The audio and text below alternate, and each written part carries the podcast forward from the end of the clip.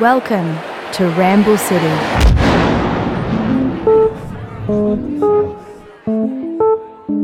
You know, Spider Man is on a trip and to a museum, and there's a radioactive spider that bites him. Um, you know, Captain America, and this is Captain America's from the 40s. This is a little bit different, but you know, he is a super soldier that is enhanced to be a better machine in war. That's something we've seen com- countries try to do. You know, so all of these, uh, the X Men are, are genetic mutations. So all of these stories try to be a little bit more um, slice of life. That's a terrible way to put it, though, because they're still superhero comics at this point, and they're still about people who shoot lasers from their eyes and whatnot. But you know, Yeah. it's but it's it, it tries to be a little bit more. Like I said, the comics outside your window, and so uh, Marvel becomes very popular because their characters are in almost every way more relatable to us, to the average reader, than DC's comics characters are. Superheroes, comic books, DC versus Marvel. How did these stories and characters become a part of our lives, and where did all this begin? Today's guest is Brian Salvatore, the editor of multiversitycomics.com and host of the brilliant DC3 cast. During our chat recorded in 2021, he outlines the evolution of the comic. From the 1930s to now, its effect on society across time, and we go deep into the construction of the DC universe. DC being one of the largest and oldest American comic book companies. Now, we explain what this actually means in English. Don't worry. Perhaps, like me, you know very little about comic books, and it's a brilliant story in its own right. If you enjoy this episode, please be sure to follow us wherever you get your pods and let a friend know you're listening to our show. Word of mouth really is the best way for us to reach new listeners, so thank you for doing that. Also, we have a bonus top five episode just below this one where Brian recommends comics for those new to the form or are looking for some to check out. So, if you get to the end of this episode and you're inspired and you want to know what to buy, he has so generously given us an indication of where we should all start. But that is enough from me. Let's get on with the chat. We begin with uh, where all good podcasts should start, with the host, me, admitting how little they know about the topic. My name is Bradley McCaw, and this is Ramble City. Welcome to Ramble City.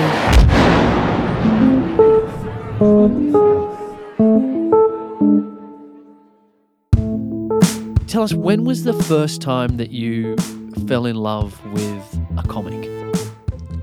So I've told this story uh, a number of times, and uh, I'm at the point of telling it where I hope it's true. you know, sometimes you, sometimes you tell a story so many times that it takes on like apocryphal elements. But my father, one of his really good friends, was a tailor who, who, who tailored clothes, and he was uh, my my father was born in the United States, but his friend was born in Italy, and so there was this Italian tailor who his his shop was maybe 10 minutes from my house growing up and every saturday my dad would let my mother sleep and would take me and then eventually me and my little brother to this tailor shop for him to bring coffee to his friend and for them to talk for a half hour. And to keep me quiet he would buy a comic book for me um, Wow. because this is in the days before game boys or before um, you know i think so and i guess it was it was easier than lugging some toys. So we would go to this little shop called the varsity it was like a a deli slash convenience store and i would just look at the, the spinner rack there and i would pick out a comic book and i would then sit and read this comic book while he and his friend drank coffee and spoke in a shop that smelled like biscotti um, I don't know why it smelled like biscotti, but it did. And um, but so it uh, so one of my earliest memories of reading comics is sitting in this like faux leather chair reading comic books, and that was in um, I'm gonna guess 1985 or 86. So I was three or four years old. So I don't even know if I was reading the comic books versus just you know looking at the comic Looking books photos, yeah. yeah so i i have um i had someplace a box full of comics from the mid 80s that were simply just bought on that looks cool or maybe it was a case of that's the only one i haven't read that's there this month you know whatever it was so that's how i started with actual comics but this is also the mid 80s and so there was the super friends television series which was a, an animated DC Comics uh, show with Superman, Batman, Aquaman, Wonder Woman, The Flash. So I was probably watching that before I was reading comics. Yeah. And then uh, the big event for me that I can distinctly remember is my dad taking me to see in the movie theater Superman 4 The Quest for Peace, which is not a good movie. Uh, It, it's I mean, you know, pe- people people want to want to be down on some of the modern DC films, and I I, I can join in that game, but com- when comparing to Superman four, The Quest for Peace, anything is better than that. But just Yeah. at the time, seeing Superman on the big screen, it, it was a big deal to me. So all of those events, kind of taken together, made me into a lifelong comic fan from the age of three or four. it's amazing that this is your kind of um, this is your comic book fandom or love origin story. You know, if you were if you were a, superhero, this is kind of you know the whole Right. beginnings of your your super power to ingest um, paper with your eyes. I guess. Yes. S- somebody would have spilled coffee on me, and I would have become like caffeine man or you know uh, latte boy or whatever. But yeah, Shh, I'm reading. You know, just so. Do you remember what the first the I don't I don't think you told us then, but what was the first comic? Do you remember the first comic that you that you read?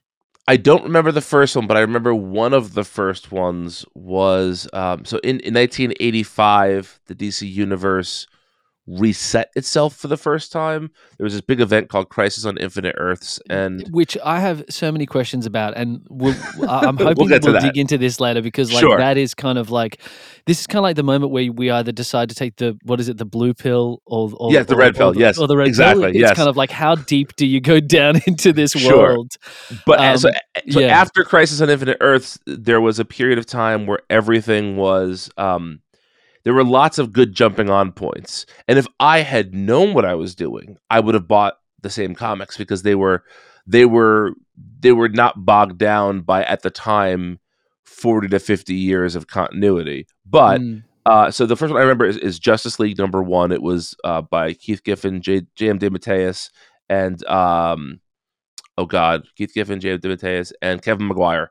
And it was um, Kevin, of course, good old Kevo. yes, it, it, it, it was a uh, it's it's a terrible comic for a three year old to be paging through. I will say that because it's very boring. It's mo- it's mostly in their headquarters. They're having debates about like what should the Justice League be, but you know, so the, again, not for a, a three year old. But you know, but that comic now is one I really enjoy, and whenever I see the cover, I have a, a pang of sentimentality because of I, that was one of the first. And what what what is it? This is the the the thing that fascinates me about it as a non-comic lover. So I guess I should say that I've only ever bought one comic in my life. I mean, I say that, and I don't know if I should always say comic book, and if I say comic, whether that's rude. You know, what I mean, this is the the level the- of my ignorance before we've dipped into this world together. You know, No, comic is the right word. Um, I, I get okay. I get very annoyed. Like for instance, there's going to be a Netflix series on uh, the uh, an adaptation of the comic Sweet Tooth, and I keep hearing people say the graphic novel series, and I want to yell at them and say, no, graphic novel is is something different than comic. I mean, it's it's it's the same genus, right? But it's it's it's a different it's a different thing, and I think people are afraid to say comic because to them that sounds like an insulting term. it But- sounds like a kid's book or something. They, Right. we're, we're worried that that's what we're insinuating. Right, but so when, when I was in college, one of my best friends was dating a girl who didn't like that he read comics, and so he used to say to her, like, "Oh no, it's a graphic novel." Like you know that was that was his way yeah, of, yeah. of of sounding less, uh, I, I don't know, less ashamed. But but to me, it's um, comic book is the proper term. Sequential art, if you want to get really fancy, but sequential art. So what then? So what is, if you wouldn't mind explaining for um, anyone else that feels like me and doesn't know what this is? So what is a comic then, and what is a graphic novel? And uh, further to that, what was it about it that you fell in love with? okay. So I'm going to back up a little bit further than that. Okay. Um, oh wow. Okay. So there's colors. There's green. And No, no, no, no, no, blue. no, no. my, okay. Okay. So so think about when you watch a film, okay? A film at its core, I mean now it's digital, so it's a little bit different, right? But Okay. a film at its core is a series of individually photographed images that are played back fast enough that your eye is tricked to thinking you're watching motion. Okay. Yeah. A sequential art in a comic book form is essentially not doing, you know, X amount of frames per second, but you're looking at the panels and your eyes are playing the same trick. Where if, if you're reading, you know, if panel number one is Bradley getting punched, is Brian throwing his fist, and panel Whoa, two whoa, is whoa, Brad. whoa, whoa, whoa, whoa, whoa, whoa! This got very violent very quickly. Yeah. I I- okay. And then panel number two is my fist on your face. And then panel three is your face shifting to the side from the impact of my fist. Yep. When you read that, you understand what just happened, but it's not taking you through like a, a, a frame by frame instruction of that. So the difference between a comic book and a picture book, like a child would read, is that in a picture book, it will say Brian punched Bradley and then it'll be one image of that and the next page will be a uh, the fallout of that so sequential art still takes you through the like fundamental storytelling beats of usually you're seeing things happen but here's where comics where i fell in love with them and also why i think they're the most one of the most unique art forms Okay. because you don't have every frame in that action shot your brain has to create what happens in between there. And so when I read a comic and something simple happens, like one character punches another, and you read the same comic, our brains are going to connect those dots differently. And therefore, the experience of reading is totally unique to you or to me because I cannot get inside your brain and see the way that you read that. So it's kind of like, and forgive me, it's kind of like a poor man's film. Is that what it is? I, I would say no I mean, that's a- because that's- well, I would because here's my- politely say goodbye, sir. no, no, no, no, no. Uh, I, I, I appreciate what you're trying to say here, but there, there, to me, there's two key differences. okay. The first is that when you're watching a film, you don't bring. I mean, everyone brings their own baggage and their own emotions. and There's no to it. choose your own adventure, so to speak. There's no psychological choose your own adventure. Yeah. Right. Yes, that's part one. But part two is this. You know, if you had given George Lucas a billion dollars in 1977 Yeah. and said, make Star Wars however you want. There's no restrictions at all. We would have gotten a different film than the one we got because he had a limited budget and limited special effects to do that with. A comic book blows that out of the water. The only limit is the talent of the artist and the imagination of the writer.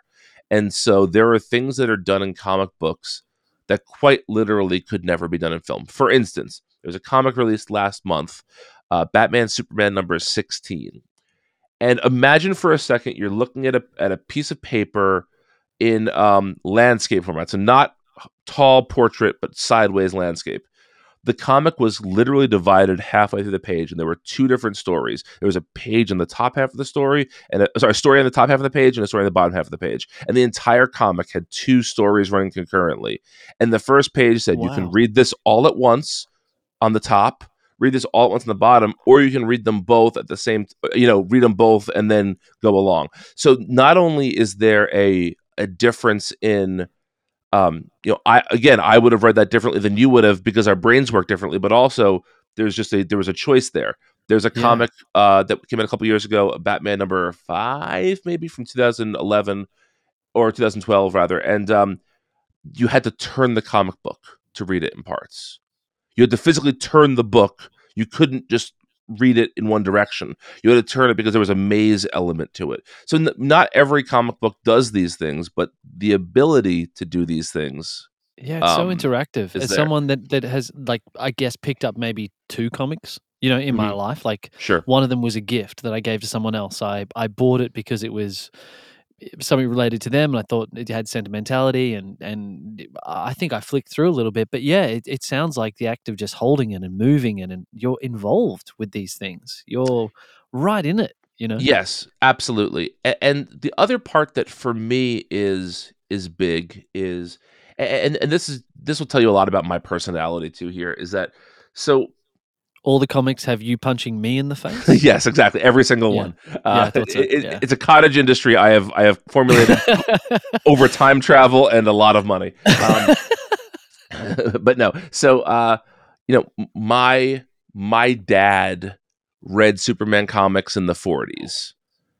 I read Superman comics in the 80s, and my kids are reading Superman comics in the 2020s. Yeah. And while it's not the exact same story, there is carryover between all of these stories. And so, you know, all of us have fallen in love with a film series uh, or a television series. And oftentimes at the end of it, I feel like I wish there was more. And if you love comics, especially if you love superhero comics, and that's that's a whole other conversation that there's many comics that have nothing to do with superheroes at all. There Yeah. are comics about sex and divorce and war and business and whatever else. But if you if you love superhero comics, which is something that I do, uh, unabashedly love, there there's 80 years of story behind you, and every month you're getting new story yeah. and so so there's this there's this continuity of of I mean you know again not to sound too cheesy about this but like superheroes have been with me my whole life. And they will be with my kids their whole lives god willing you know and they will be with my grandkids their whole lives. And there's just something really uh to me really special about having this art form that it's not like being the fan of a sports team where you know if if your if your grandfather rooted for X team and you root for that team, there's no one on that team who has any connective tissue to the person your grandfather rooted for. But you know, we literally, my dad and I literally read the same character across all these years. and the way that then, as you've explained to us, that everyone is then involving themselves in these worlds and these stories in their own unique way while still having that shared experience. That's Mhm. that's something that yeah, I obviously would not have occurred to me and um wow, I'm I'm I'm really uh I'm I'm kind of buzzed to go buy some comics. I got to be honest. oh, Um, I have a list for you. Don't worry. Oh, fantastic! All right, we're gonna. That's in the show notes. Um, so we're gonna we're gonna take a quick break. Let's come back and let's talk about a brief overview of the history of the comic.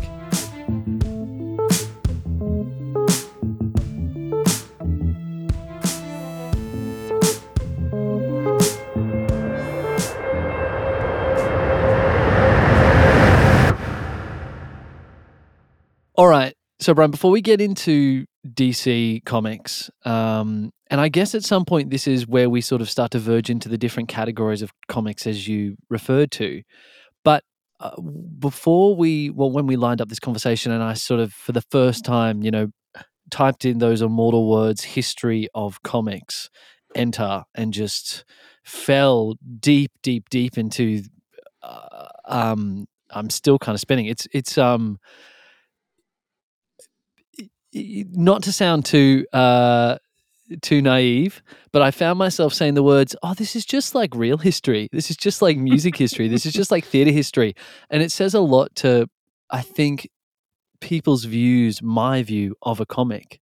And as you say how legitimate and historic and um complex and so many things. So take us to the very beginning if you can. Um how did it all start?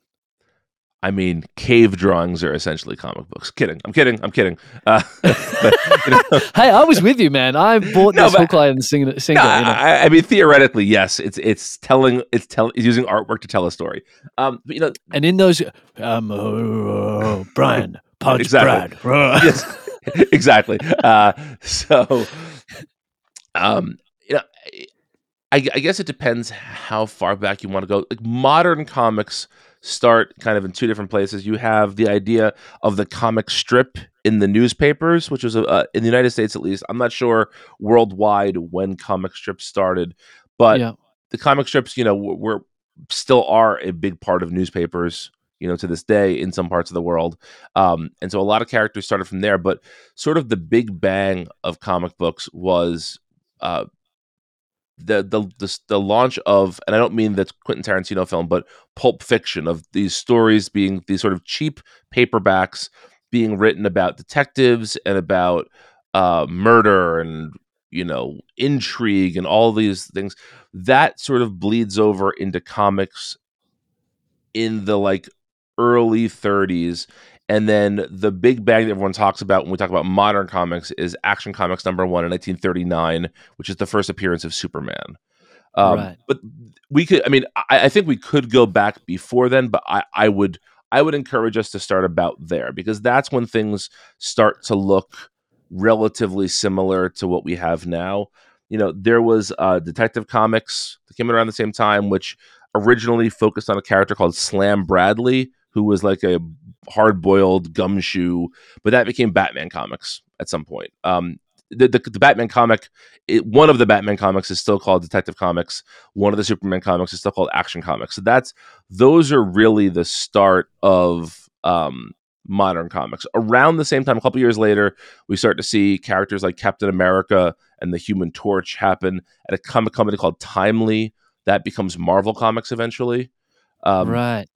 And so, a so those first those first two comics. Sorry to interrupt, but those first two. So one of Action that became DC, or that is DC. it, that is DC. DC. It was actually called National Publications at the time, but Right. Action Comics and Detective Comics are two of the earliest national comic books, and I, I don't. I, I mean that in two ways. I mean it was the company was called National, but they were also distributed nationally. Um, right. And, and that is the beginning of superheroes essentially. I mean there are a couple of characters before then and there's a lot of debate over sort of who came up with the idea first but in terms of like trying to, to narrow this down for your listeners in a way that's not going to be pedantic and boring i think starting there is is really um is really important. Now, what happens almost instantly is you begin to see a difference of opinion between the people who are sometimes the creators themselves and sometimes between the creators and the publisher. So, for instance, Batman, the idea for Batman was uh, created by a guy named Bob Kane. But everything you know about Batman essentially was created by a guy named Bill Finger. Bill Finger gave him, he was the artist, he gave him the iconic look. Um, Right. A lot of the details of Batman that we hold as as important now came from Bill Finger and not Bob Kane. And yet it was in the last 10 years that Bill Finger started getting a credit in Batman comics because Bob Kane was able to cajole his way into basically sole creatorship. So when in 1989 when the Batman film came out there were all these interviews with, with Bob Kane where he basically took full responsibility for Batman and he was not the sole creator of Batman by any means. And Right. that is a very common story. You know, I'm sure you've heard of Stan Lee, who Yeah. was sort of the architect of the Marvel universe. M- Stan Lee is a at best was and at best uh middling writer. He was really good at initial ideas, but almost all the stuff that you read in those comics were was were put there by the artist, and he did not give credit for many many years, and cost people millions of dollars because of his uh, inability to share credits properly and his desire to be the star. Um, so very early on, we are seeing conflicts between creators over credit, and also these companies said, "Well, you know, you published Superman in our Action Comics, therefore we own Superman."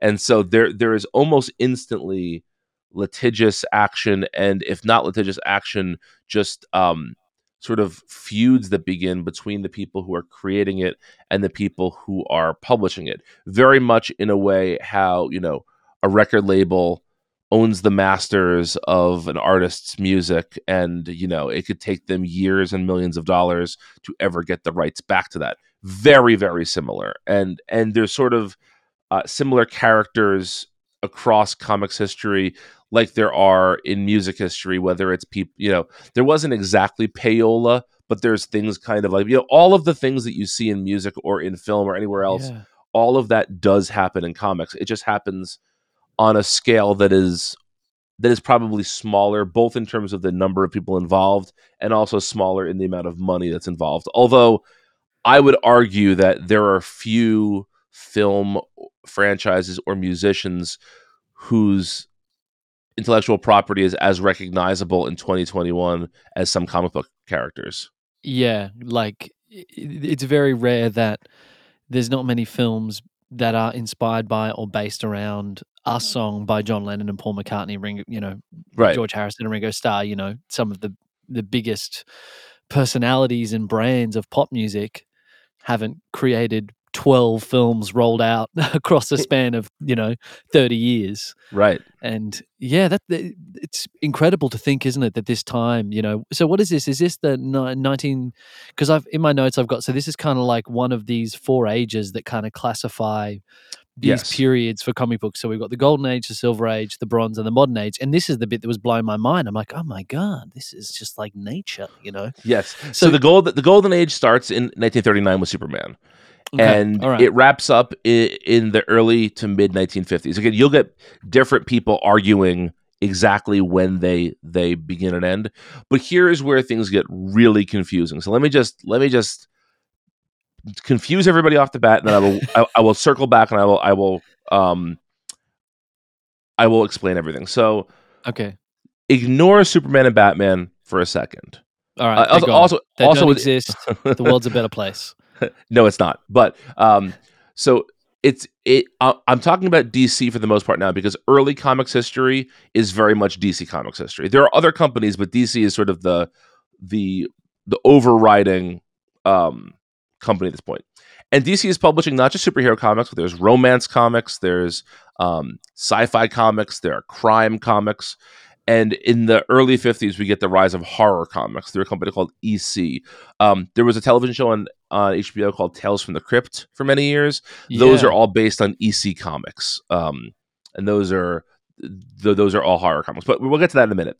But so um, there are characters called the Flash and Green Lantern and the Atom, and these are these are among the most iconic comic book characters of the time. And they they form a team called the Justice Society of America. And there's all these comics. And during World War II, there is a lot of comics where they fight Hitler or they fight Nazis, and it's it's it, at that point a lot of the comic writers were and artists were Jewish, and it was a very personal thing to write a comic book character punching Hitler because Hitler was wiping their race off the planet. Yeah. And so th- there there's a lot in there when you read it that can read and I mean this in the best possible way like revenge porn. You know, Sure. almost like almost like how in Inglourious Basterds you see these Jewish soldiers killing Hitler and if you're wa- I mean watching that in the theater people were screaming and shouting in joy when I saw it because it Wow. felt like yes we are we're doing it and that's what was happening in comics you know contemporaneously to World War II. Um, but anyway, so Green Lantern, the Flash, the Atom, these characters, they're the Justice Society, and their popularity begins to eventually waver.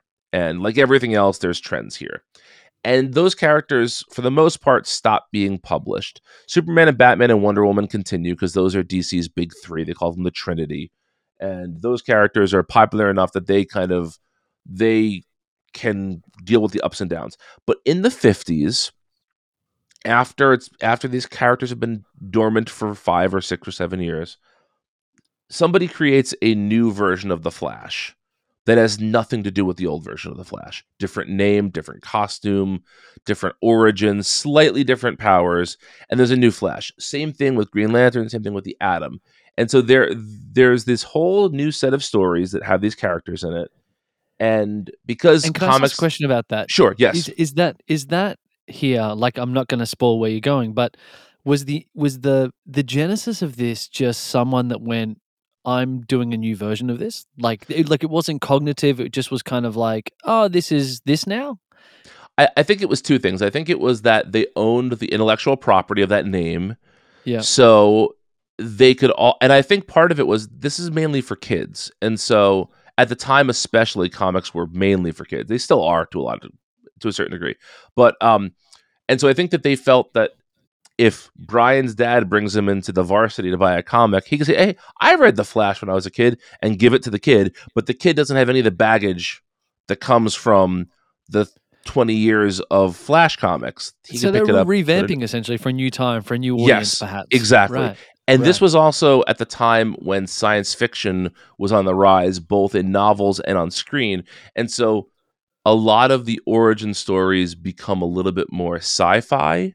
Um, just you know, inspired by that stuff, and so we get I said these this new set of characters. Some characters are quite literally just the old characters, um, same names and everything. Some of them are brand new, But this goes on for seven or eight years, and then people realize, okay, we have an opportunity here to not just have one version of the Flash, but we can have both of these connect. Well, how would that happen?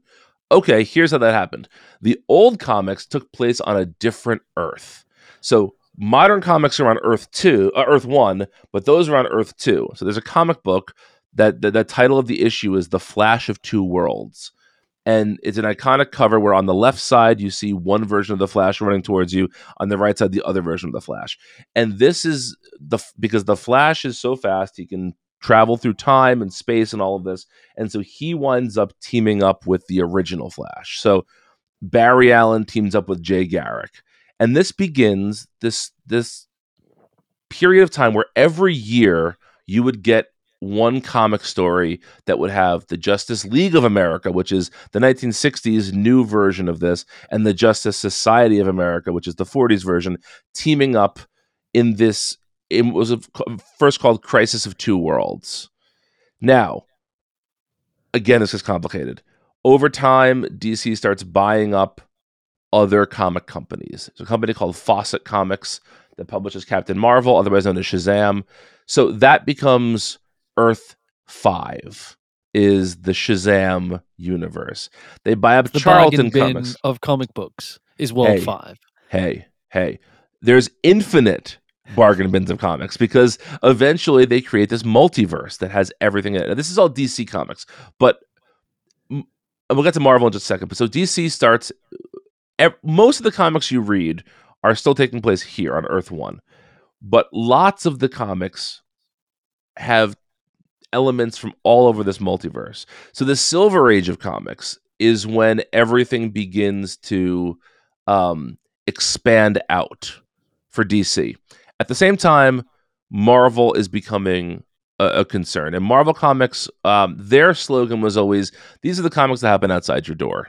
So while the DC universe has cities like Metropolis and Gotham and Fawcett and Midway and Keystone, Marvel comics take place theoretically in our world. It takes place in New York. Right. You know, it takes Yeah. place in London. Uh, and those cities still exist in the DC universe, but it's Marvel always made an effort to be more of a to be more of a um somewhat grounded in reality comic book. This could happen. this could happen to you. This could happen on your doorstep, as you say. Yes, can, yes. yeah, yeah. This is happening in your city right now. Right. And so a lot of the Marvel stories of that time have science fiction elements, but they they're all science fiction elements that don't feel as far-fetched as a planet was blowing up and so a couple put a baby in a rocket ship and sent them here. You know, the Fantastic 4 are astronauts and they are hit by some sort of space radiation and become superheroes. In the 60s that was a very uh contemporary idea because the space race was happening, right? So yeah. that's not so crazy. The Incredible Hulk is a scientist who's hit with gamma radiation. Gamma radiation is a real thing, even if it doesn't turn you into the Hulk. It's a thing. Um, you know, Spider Man is on a trip and to a museum, and there's a radioactive spider that bites him. Um, you know, Captain America, and this is Captain America's from the 40s. This is a little bit different, but you know, he is a super soldier that is enhanced to be a better machine in war. That's something we've seen com- countries try to do. You know, so all of these uh, the X Men are, are genetic mutations. So all of these stories try to be a little bit more um, slice of life. That's a terrible way to put it, though, because they're still superhero comics at this point, and they're still about people who can shoot lasers from their eyes and whatnot. But you know, Yeah. it's but it's it, it tries to be a little bit more. Like I said, the comics outside your window, and so uh, Marvel becomes very popular because their characters are in almost every way more relatable to us to the average reader than DC's comics uh, characters are. So you know, while hopefully very few of us have had our parents gunned down in an alley and then we trained to become a bat, almost all of us have been an awkward high school student who can't get the girl, and that's the Spider-Man Yeah. story. Or almost all of us um, have a strained relationship with our families, and that's the Fantastic Four story. You know, so there, there, there are there's just these really human elements to it that led people to to to really go to those stories. Now, at this time we are still getting a lot of romance comics and comics are not only a boys pursuit. When i was growing up in the 80s and 90s comics were very much something boys did because it was superheroes and gi joes and whatever. But romance comics were a huge huge part of it. And all that is is it's uh, imagine a romance novel or a soap opera but serialized in a comic instead of a instead of a television series. You know um I said before about horror comics, you know, the the the EC horror comics are wonderful horror stories. I mean, again, they've made multiple TV series and and films based on those stories. They are really they're really really fun horror stories. Um, some of the crime, the hard boiled crime comics are I wouldn't say they're as good as some of the hard boiled crime novels because you don't have a a, a signature writer or artist of those the way that you know you, you have a Dashiell Hammett or something like that but but there's a lot of really interesting stories there too. So comics are this this art form that also at the time and this is really important is almost totally disposable. You buy a comic for a nickel and people used to throw them away when they were done reading them the way you throw away a newspaper. Um, and so you know, even though your dad might have read the Flash comics in the 30s, in the 40s rather, he most likely didn't keep those comics for you in the 60s. So th- this extra element of folklore pops up because there's stories that people can't easily access. There aren't comic book stores at this point. They're all just sold at newsstands and supermarkets.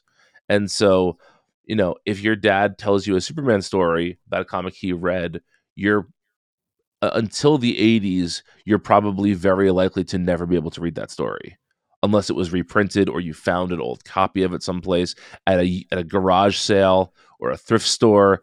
There just there wasn't the there the was convenience and the, the convenience of it, yes. we have now. Yeah. Yes. And, and, that's true of, of all media, right? I mean, I remember, yeah, you right. know, before a VCR was a big thing, you know, how would you see an old film? Well, it had to come to town to your theater, right? So it's it's all. It's all that.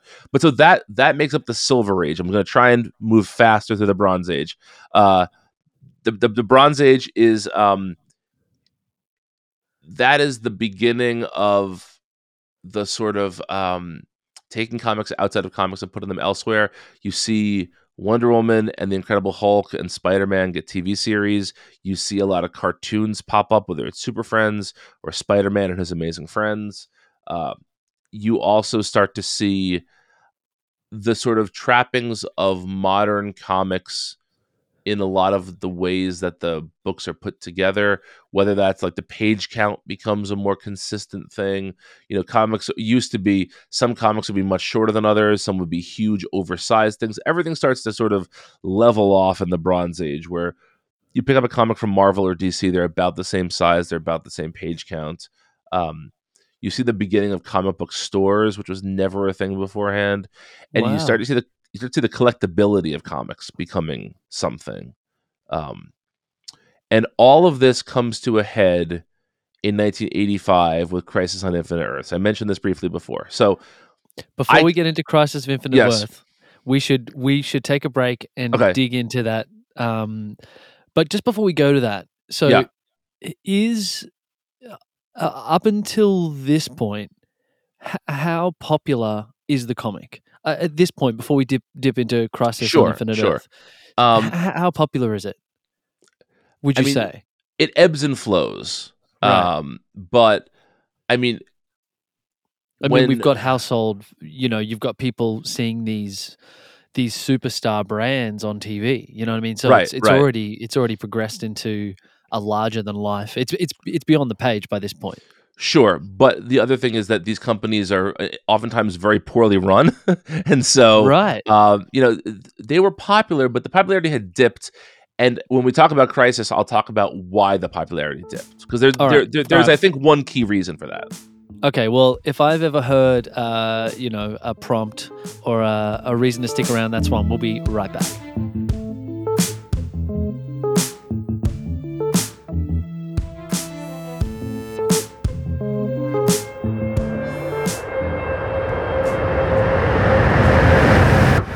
Right, Crisis on Infinite Earth. I've got my tea. Earths. Uh, I'm uh, Earths. Oh, see, look, here I am. If you didn't know I was a noob before, I've just given myself away. There's uh, there's real comic fans going. This guy doesn't know anything. Jeez, talking about me, of course.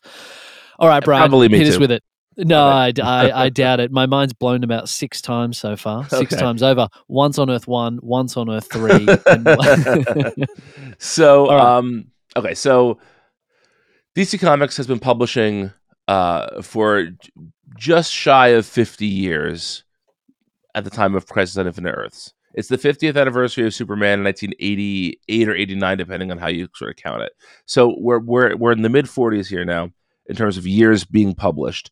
And so right. over that time you have now the modern day comics which are sort of started in the 50s you also have these occasional comics that take place on Earth 2, which started in the 30s. And so, like, for instance, on Earth 2, Batman is dead because Earth 2 aged in real time. So the characters that were 20 in 1940 are now almost 60.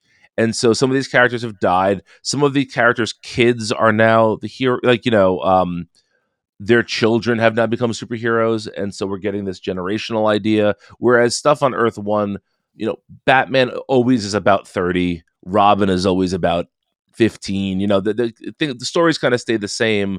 The characters stay the same, even though the stories are changing. There's this sort of inertia of, of growth and aging. But there's all this history there. And so to try and understand how confusing this was, in the 30s, Superman's parents were alive until he was like um 18 or so and then they die and he goes off to metropolis and becomes superman. Well it's in the 50s superman's parents were alive after that. He would go visit them for a while. Yeah.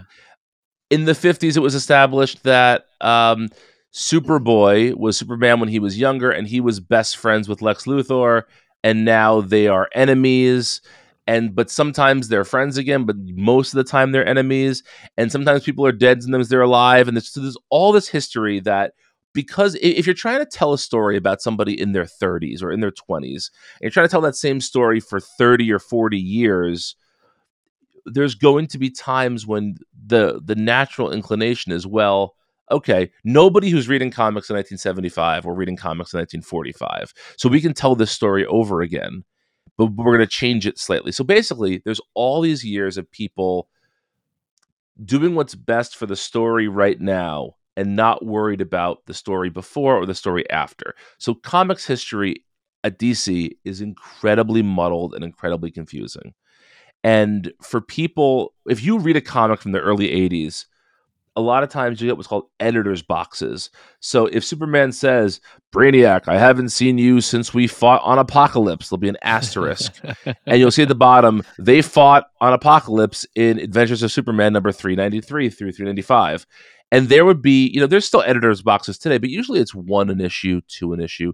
There'd be like one or two a page sometimes because there needed to be so much reference back to things that happened in the past because There's like just, just what so much exposition, just Yes. exposition, exposition everywhere. Yes. right. Oftentimes those comics would begin like, Hello, Batman, who has a ward named Robin and lives in Gotham City and uses a place called the Batcave. Like they would just have to get so much information out there. And it was it was becoming detrimental to the comics. And so the idea at DC was, okay, forget this multiverse, forget everything we have going on here. Let's reboot everything. Let's make everything on one earth.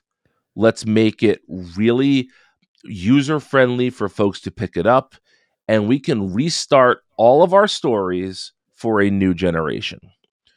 And so, Crisis on Infinite Earths takes almost 50 years of, of stories and condenses them down into one. I'm not going to go into the machinations of it because it's boring and dumb. But like, so they they literally blow it up. They blow it up. They blow Yes. everything up. yes, Fifty uh, years of stories. Well, they selectively blow it up. So, for Right. instance, they they go through and they decide, okay, here are the parts of the Batman story we're going to keep. And so, when you meet Batman post Crisis, most of the stuff But before he was, he was, you know, he'd be drinking too much. He was unhappy. we'll get rid of that one. You know, it's uh, it's going to be Ben Affleck pretty soon. Let's make this. He's got to look good. Yeah, yeah. There are you. there are there you. are elements of that absolutely uh, but there are also elements of you know we're gonna keep this part of his story but we're gonna f- conveniently ignore this part of the story. And so like you know now instead of the justice society being on earth 2 well they were just the first generation of superheroes. And so they were the first generation. So, so they're older in the 80s but they're still around. And you know shazam comes over from that world. They just to kind of pluck and pick and choose all the stuff that they want to put together into this um this like greatest hits version of DC Comics. And so that's, That's essentially brilliant. That's, that's brilliant. what it is. And so the stories that take place for the first 10 years or so after Crisis are just establishing I mean they're telling new stories, but you know, oftentimes you you would see, oh, that's the first time they've mentioned this person since the crisis or this you know and there are still some characters that have never come back since the crisis on infinite earths happened but every 10 years or so as we're moving into the modern age dc does this again and not to the not to the extreme degree they do with crisis on infinite earths but um in 1995 there's an event called flashpoint. In 2005 there's an event called infinite crisis. In uh, 2011 there was an event called flashpoint. All of these events sort of are used as opportunities to refocus what DC Comics is all about. And so it allows the publisher to to decide every 10 years or so what's important, what's not important, what direction do we want to go in now, what what stuff do we want to conveniently forget happened, what characters that were dead can all of a sudden come back to life through magical forces and all of that. So it it it, it allows everybody to to be rediscovered by new readers. Now, Uh, the yeah, the wow. joke of it is that that almost never happens. The same people. I have been reading comics for thirty five years now, almost. You know, and uh, uh, more than thirty five years now, actually. And you know, and and I I don't I don't drop off when a crisis happens, and I know very few people who pick up when a crisis happens. But that's the intended goal is to re- reset things for for this generation.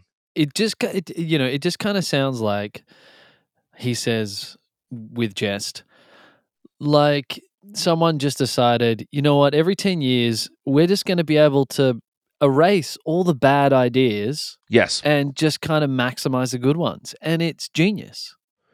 In a lot of ways it is genius uh, because i'm sure that all of us can think back on you know uh, star wars is where my brain goes because i, I am equal parts dc comics and star wars. If you opened me up you'd find the millennium falcon next to next to a green lantern ring. But like i'm sure many of us wish that there are things that could be forgotten about star wars but those films don't change yeah you know, we're always going to have the crappy prequels. They're always going to be a part of it. Whereas in comics, there are there are characters and events that are just totally written out because it's inconvenient to have them around still. but then there are people like yourself that carry on the lore of these so they don't completely die and they become now what collectors pieces like even these stories that are you know Well, see, he- here's what's really interesting. The crisis events don't just wipe things out for the reader. They uh, sorry, they don't just wipe things out for the for the how can I say this?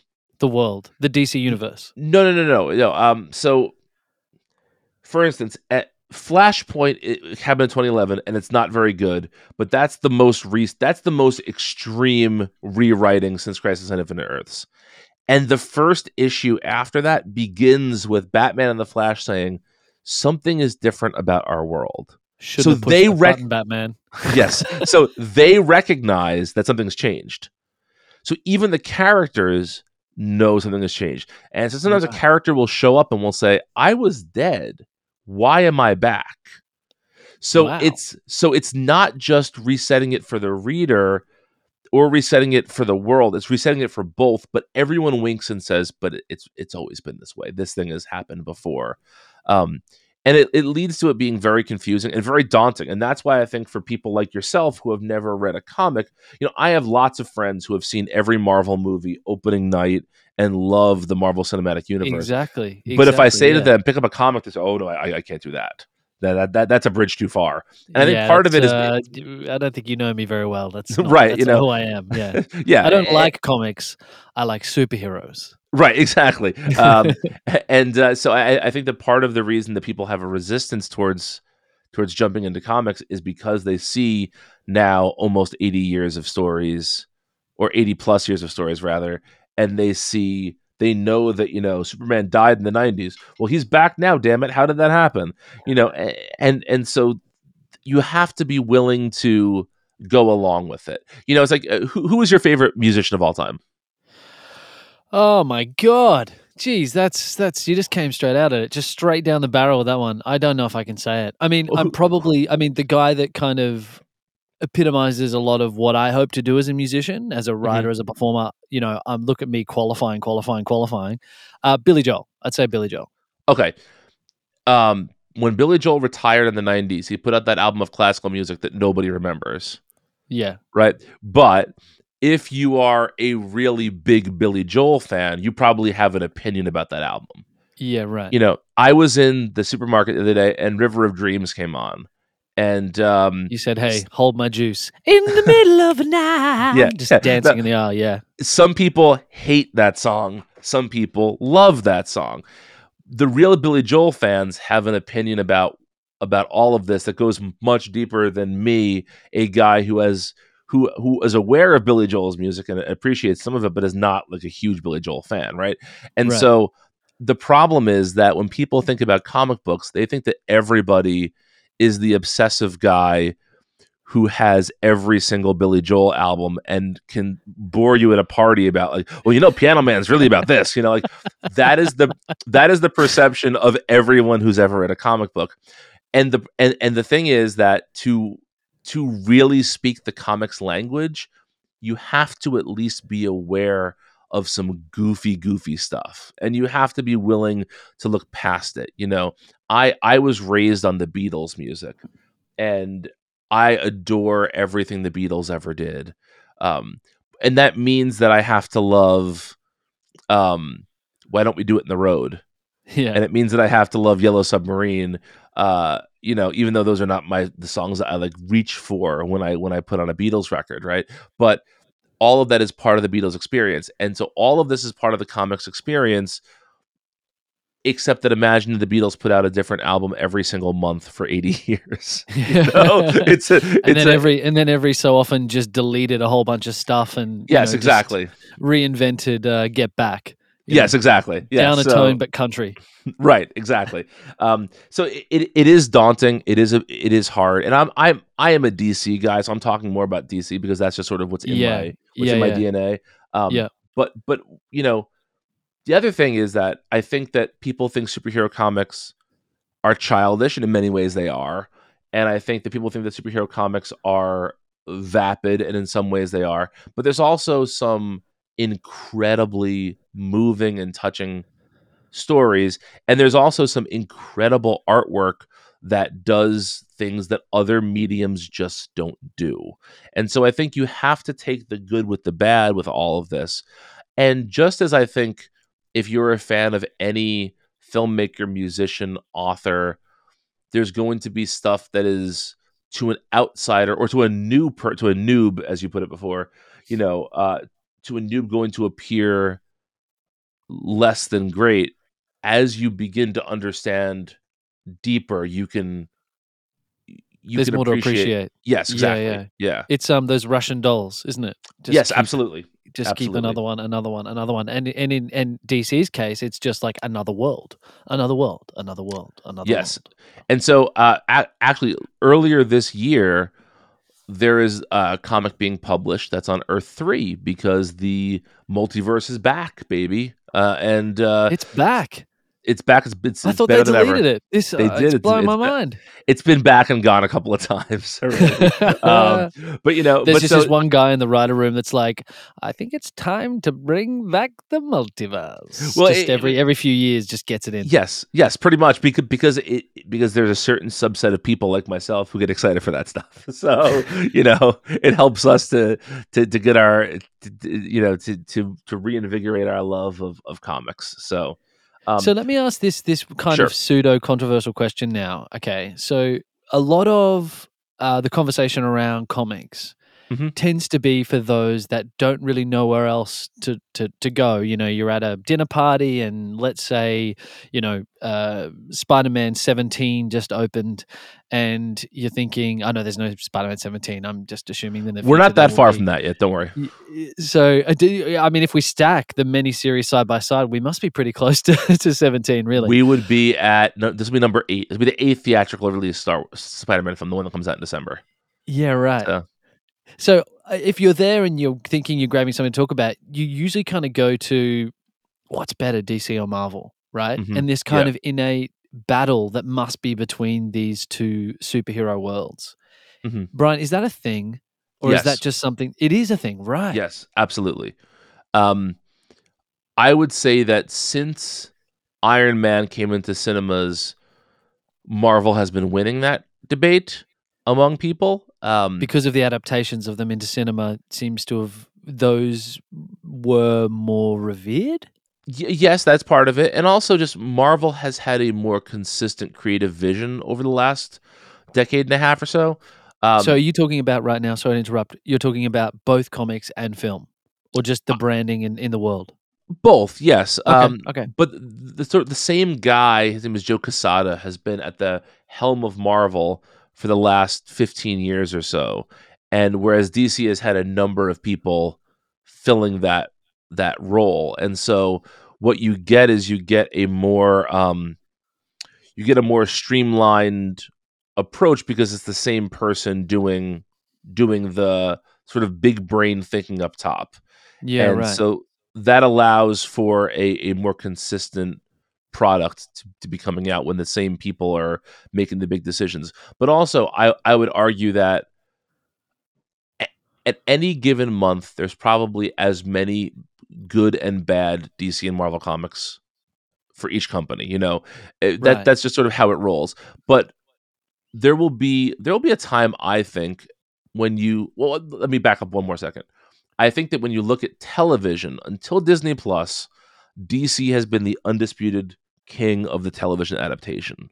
We Yes. have right now on the air, we have The Flash, Supergirl, Legends of Tomorrow, Batwoman, all on the CW. Right now, every week you get uh, you get at least four nights of DC superheroes on TV. DC heroes to me work very well in com in comics and in television. I think Marvel heroes work much better in movies, and part Yeah. of that is because of this world outside your window thing. yeah yeah You don't more need- humane more human You don't you don't need to establish when you watch the Flash TV series, it spends a good chunk of the first series first season getting the viewer up to speed about what the world is. If the world is your world, you don't need to do that. yeah yeah right and so i think that that's why a marvel movie you can show somebody a two hour marvel movie and they understand everything about the world almost instantly whereas dc stuff needs more time for that. But i will say this i also think that dc stuff can be can be richer than marvel stuff because they're not beholden to our world. If if you have a story you want to tell that doesn't make sense in the real world in Marvel, you have to do some cajoling and some hand wringing to get to that place. Whereas in DC, because that's not the world outside our window, that's a different place. You can you can do things differently. You can take bigger risks because it doesn't impact the world as we know it. all right before we go though quickly can i just ask you about this insane kfc trilogy what is this do you know about this the insane kfc trilogy that was a dc thing Uh, so I I I am aware that it happened. I think I read the first one. So for anyone that doesn't know, what I saw, it was kind of just like this this cross promotion between DC, is this right, DC and KFC, where there someone had like special powers. No, it was um, it was actually the Colonel who had the. it was the special colonel yes yes And it all- was so this happens every now and then um i remember back in the day there was a uh, there was a kool-aid story with superheroes um just gosh not even not even 15 years ago there was a subway sandwiches with jared no fogle way. Yes, Jared joins the Justice League, which has aged very poorly if you know anything about Jared Fogle.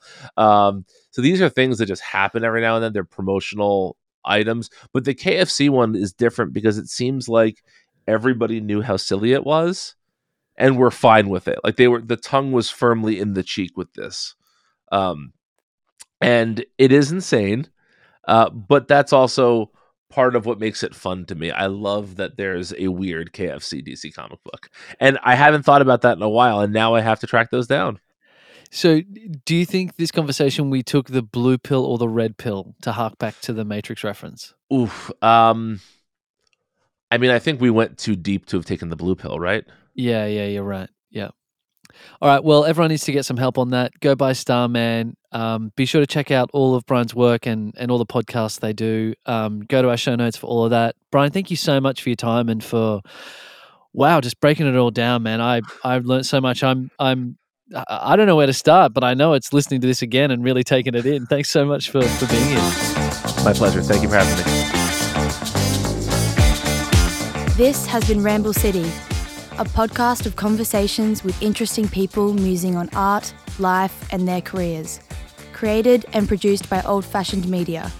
To hear more and discover additional material from today's episode, visit ofm.com.